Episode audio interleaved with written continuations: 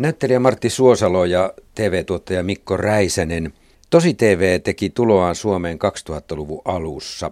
Arto Salminen julkaisi tämän Kalavale kansalliseeposkirjansa 2005. Miten ennustuksellinen Arto Salminen on tässä ollut? Martti, aloitapa sinä. Mä oon vähän huono sanomaan näistä TV-ohjelmista, kun mun, mun työ on semmoinen, että mä en yleensä katso telkkari.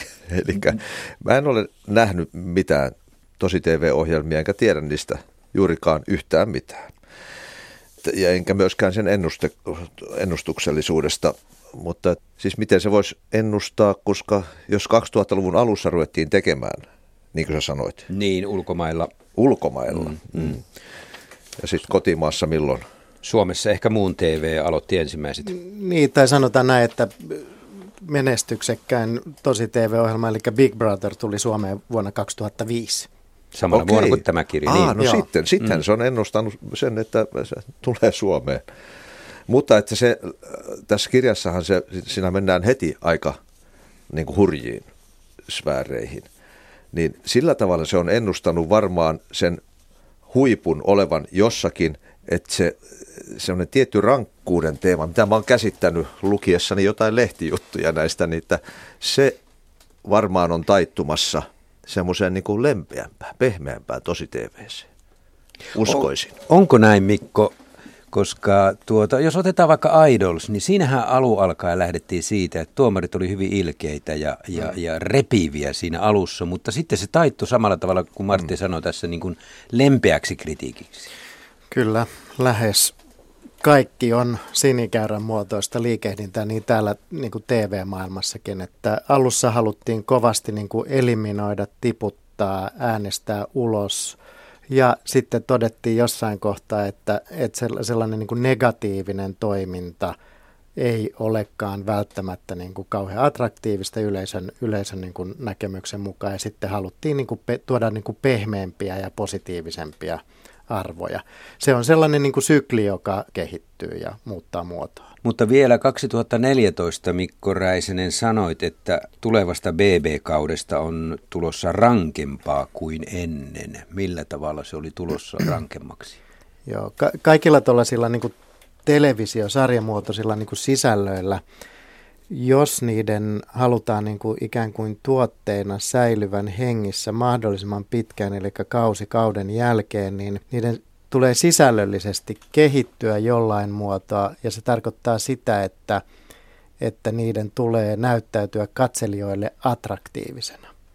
Ja sitten kun puhutaan tosi TVstä, missä niin kuin lähestulkoon kaikki on jo nähty, niin sitten tekijöiden pitää miettiä sitä, että annetussa kulttuurillisessa kontekstissa, mikä on sallittua ja mikä on niin kuin hyväksyttyä ja ikään kuin jopa kokeilla niitä hyväksyttävyyden rajoja, että mikä täyttää sen attraktiivisuuden niin kuin mittariston, jotta sitä seurattaisiin. Mutta Martti Suosalo, mikä tässä on oikeastaan erona teatteriin, tosi TVllä ja teatterilla? Sä aloitit kiviä taskussa tekemään pari vuotta ennen kuin tämä Arto Salmisen kirja ilmestyi ja sä oot pyörittänyt sitä lähes 20 vuotta kohta. Ja siltikin se vetää, ei se ole kovin paljon, siis käsikirjoitus ei ole muuttunut ei, kovemmaksi. Se, se perustuu siihen, mä luulisin, että kun ihmisillä on tarve nähdä tosia asioita. Siihen se perustuu tosi TV. Mutta kun siinä näytetään, siinä ei anneta katsojan mielikuvitukselle hirveästi valtaa, vaan kaikki näytetään. Sä pystyt näkemään kaiken, eikö se näin näissä mene, mm-hmm. että kaikissa huoneissa on, että sä pystyt näkemään kaiken, niin silloin ei jää se on sama kuin, että strippariklubilla niin se tulisi saman tien alasti se ihminen siihen, niin ke, äh, hö, hö. Niin. Eihän siinä ole mitään. Niin. niin teatterissa, varsinkin kiviä taskussa, se perustuu katsojan mieli, mielikuvittumiseen. Me vaan niin kuin viitteellisesti vaihdetaan henkilöitä takin asennolla mm. tai ryhdillä tai hattu päähän ja murteilla ja tämmöisillä mitkä antaa sen alkusykäyksen katsojalle, että hän pystyy niin kuin, joka ainoa katsoja kuvittelee esimerkiksi semmoisen Caroline Giovanni-niminen näyttelijätär, jota mä esitän siinä, niin jokainen kuvittelee sen eri tavalla. Onko sillä huntu, onko se niinku rooliasussa vai onko se missä asussa se on siellä. Ne saa itse sen päättää, sen tot, totuuden siitä niin kuin oma, omalla tavallaan.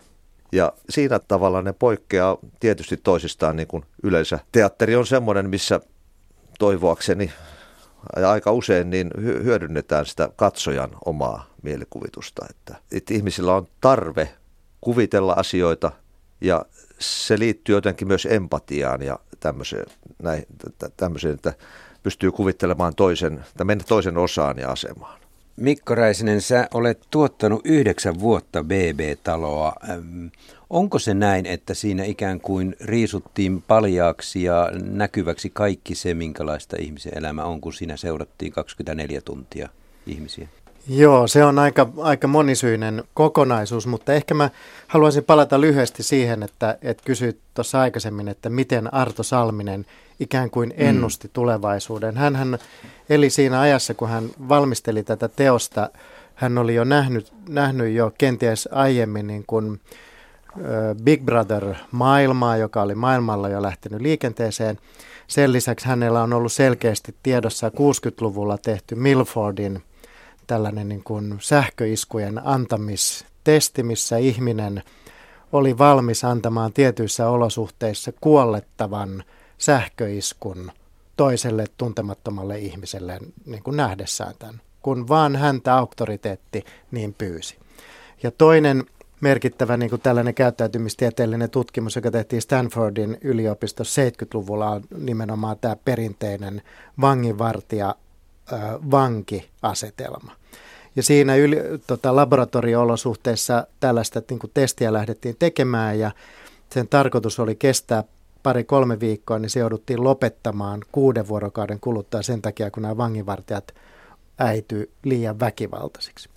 Ja Arto Salminen on todennäköisesti yhdistänyt sitten tätä tieteellistä faktaa ja sitten sitä tavallaan sitä niin kuin hänen tiedossaan olevaan BB-maailmaansa, mikä, mit, mitä hän on mahdollisesti ulkomailta seurannut. Ja se on tavallaan niin kuin se kuva, mitä hän tässä teoksessaan rakentaa, niin on, on, on melko lailla niin kuin dystooppinen ja ymmärrän sen, että hän on hakenut tätä niin kuin rankempaa lähestymistä tähän kulmaan, koska sillä hän on saanut siitä mielenkiintoisen tai oletettavasti mielenkiintoisemman kuin verrattuna siihen, että hän olisi rakentanut sellaisen maailman, että kaikki tapahtuu joviaalisti ja miellyttävästi. Kyllä, kyllä. Ja sittenhän tässä on tämä vanhemman sukupolven viihteentekijä ja sitten nuoremman sukupolven viihteentekijä. Mennään siihen, siihen suuntaan ihan kohta, mutta Arto Salminen tiesi kirjoittaessaan tätä Kalavale-kirjaa, että Englannissa neloskanavalla on ollut tämmöinen Guantanamo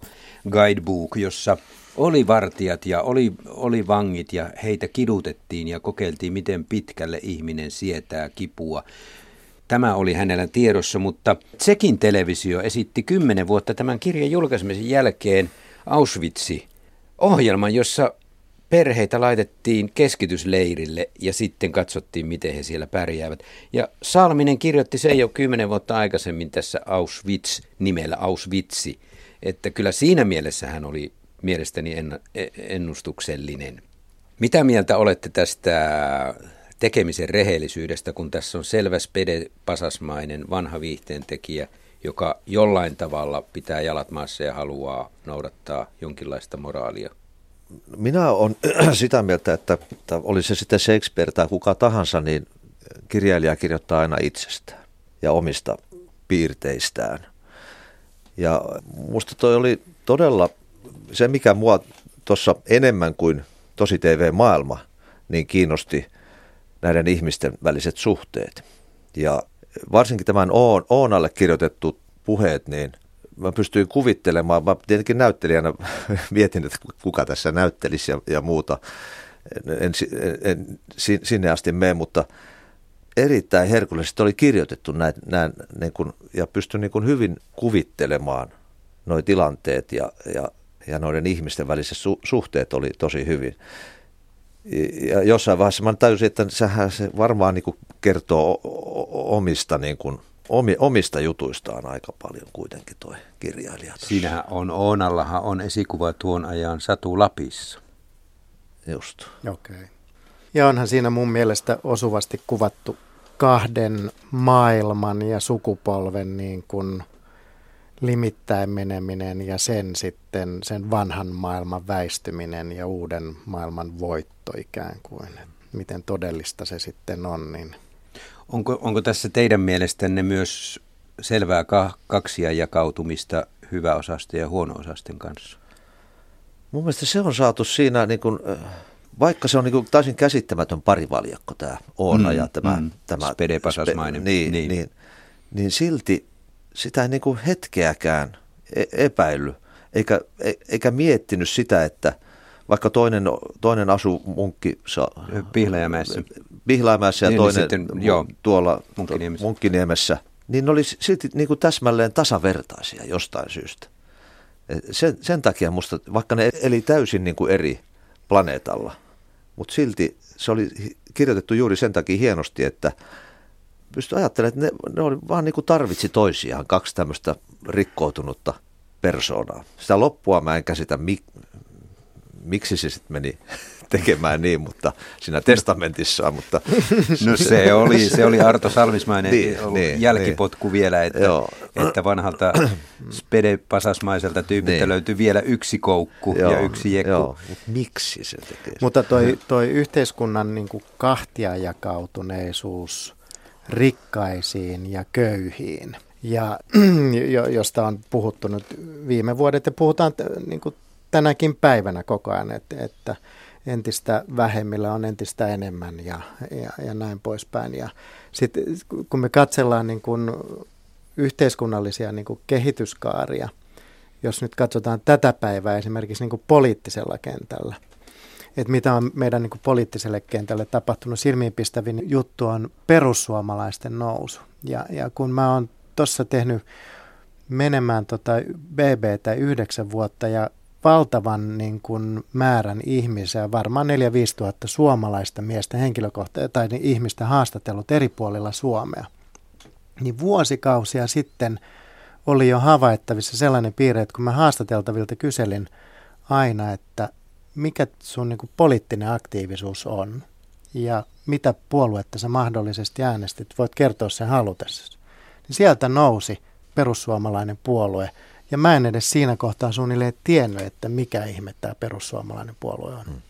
Ja se oli tuolla niin kuin ikään kuin piilossa se ilmiö. Hmm. Sama, minkä on nyt koettu niin kuin löytyvän tuolta Suomi 24 keskustelupastolta, kun sitä on analysoitu. Joo. Niin siellä data-analytiikan perusteella on niin kuin selkeästi nähtävissä, että perussuomalaisten nousu oli täysin ennustettavissa, jos joku olisi osannut katsoa sinne. Hmm. No mutta toihan on mielenkiintoista, koska tuosta voisi melkein ajatella myös niin päin, että BB-talo ihan selvästi tuli johonkin tarpeeseen. No en, en tiedä, että tuliko se, vastasko se t- tätä tarvetta, mutta tällaisen niin kuin sivutuotteena tällainen niin kuin ilmiö tuli niin kuin konkreettiseksi meille tekijöille. Tässähän Salminen käyttää sellaista kieltä, jos puhutaan kahtia jakautumisesta, että golfklubilla lattialankut – niillä oli tilannetaju, ne tunsivat rahan painon. Tämä kieli oli aika hmm. herkullista paikka paikoin vai miltä Joo, se tuntui kyllä. Luki, lukiessa? Kyllä. On, on, siellä oli loistavia lauseita välillä. Millä tavalla tämä, Mikko, äh, alkoi tämä BB-talon ja sitten Tosi-TVn taittuminen ihmisten nolaamisesta sitten tänne toiseen suuntaan? Mikä sen aiheutti? Sanoit jo vähän, että siihen kyllästyttiin tai halu, haluttiin jotain muuta, katsojat eivät viihtyneet enää. Niin, kai se on se lopulta se ihmisyys ehkä, ehkä voittaa sitten, mm. että mm. alussa ollaan valtavan innostuneita siitä, että, että nyt pannaan niin kuin kovaa kovaa vasta ja katsotaan, että, että kuinka paljon ikään kuin ihminen sietää ja sitten se jossain kohtaa se ihmisyys voittaa. En mä osaa niin kuin analyyttisemmin kertoa sitä, että, että missä kohtaa se ja mistä päin se signaali sitten tuli. Jossain kohtaa esimerkiksi oli tällainen konkreettinen esimerkki, että kun äänestettiin ulos, pystyi antamaan miinusääniä, niin sitten jossain kohtaa ne muutettiinkin plusääniksi, eli äänestettiin niitä ihmisiä, joiden halusit jäävän taloon. Niin tämä on sellainen niin kuin rakenteellinen niin kuin, tietyllä tavalla niin kuin piilosignalointi siitä, että halutaankin positiivisempaa maailmaa, vaikka lopputulos on aivan sama. Yksi lentää joka viikko ulos. Mm-hmm. Martti Suosalo, jos sinut pyydettäisiin tosi TV-ohjelmaan, lähtisitkö? En.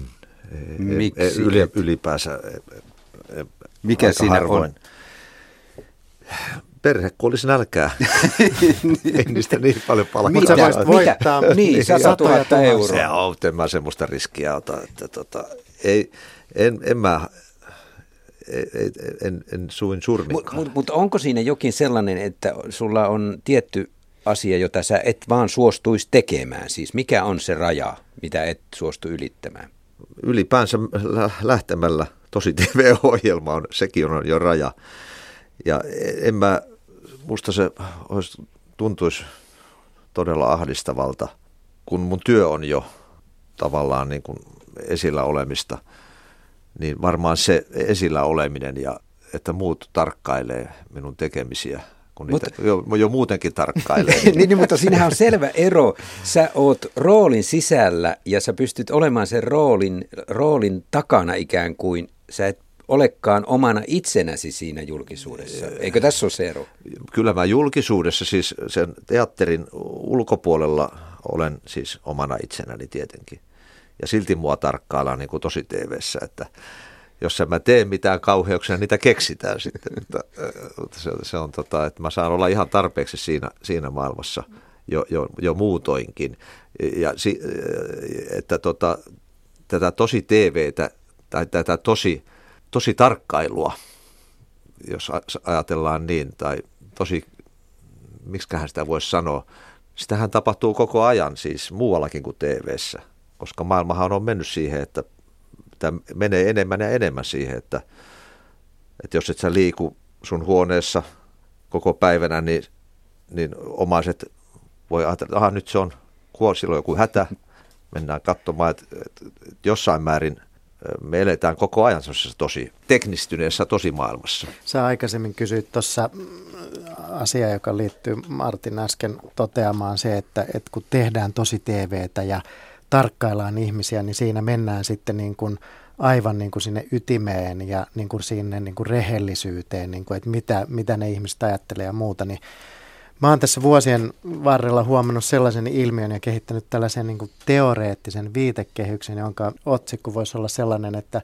todellisuuden kehät, joka, joka liittyy siihen niin kuin ilmiön, että, että, että kun otetaan esimerkiksi BB-talo, että kun BB-talossa on ihmisiä, jotka interaktioi toistensa kanssa ja tekee erilaisia tekoja ja ajattelee, niin vain ja ainoastaan he tietävät, mikä se on se totuus, mitä siellä on tapahtunut. Sen jälkeen on tuotantoryhmä, joka kuvaa heitä. He muodostavat kuvavalinnoillaan ja muilla sisältövalinnoillaan oman totuuden. Sitten niistä tehdään ohjelmia. Se on vielä kauempana siitä todellisuudesta. Sitten on fanilauma, joka kommentoi sitä sosiaalisessa mediassa. Sitten on lehdistö, joka, joka katsoo osia näistä todellisuuksista, katsoo mitä fanit kommentoi ja muodostaa oman todellisuuskuvansa tästä.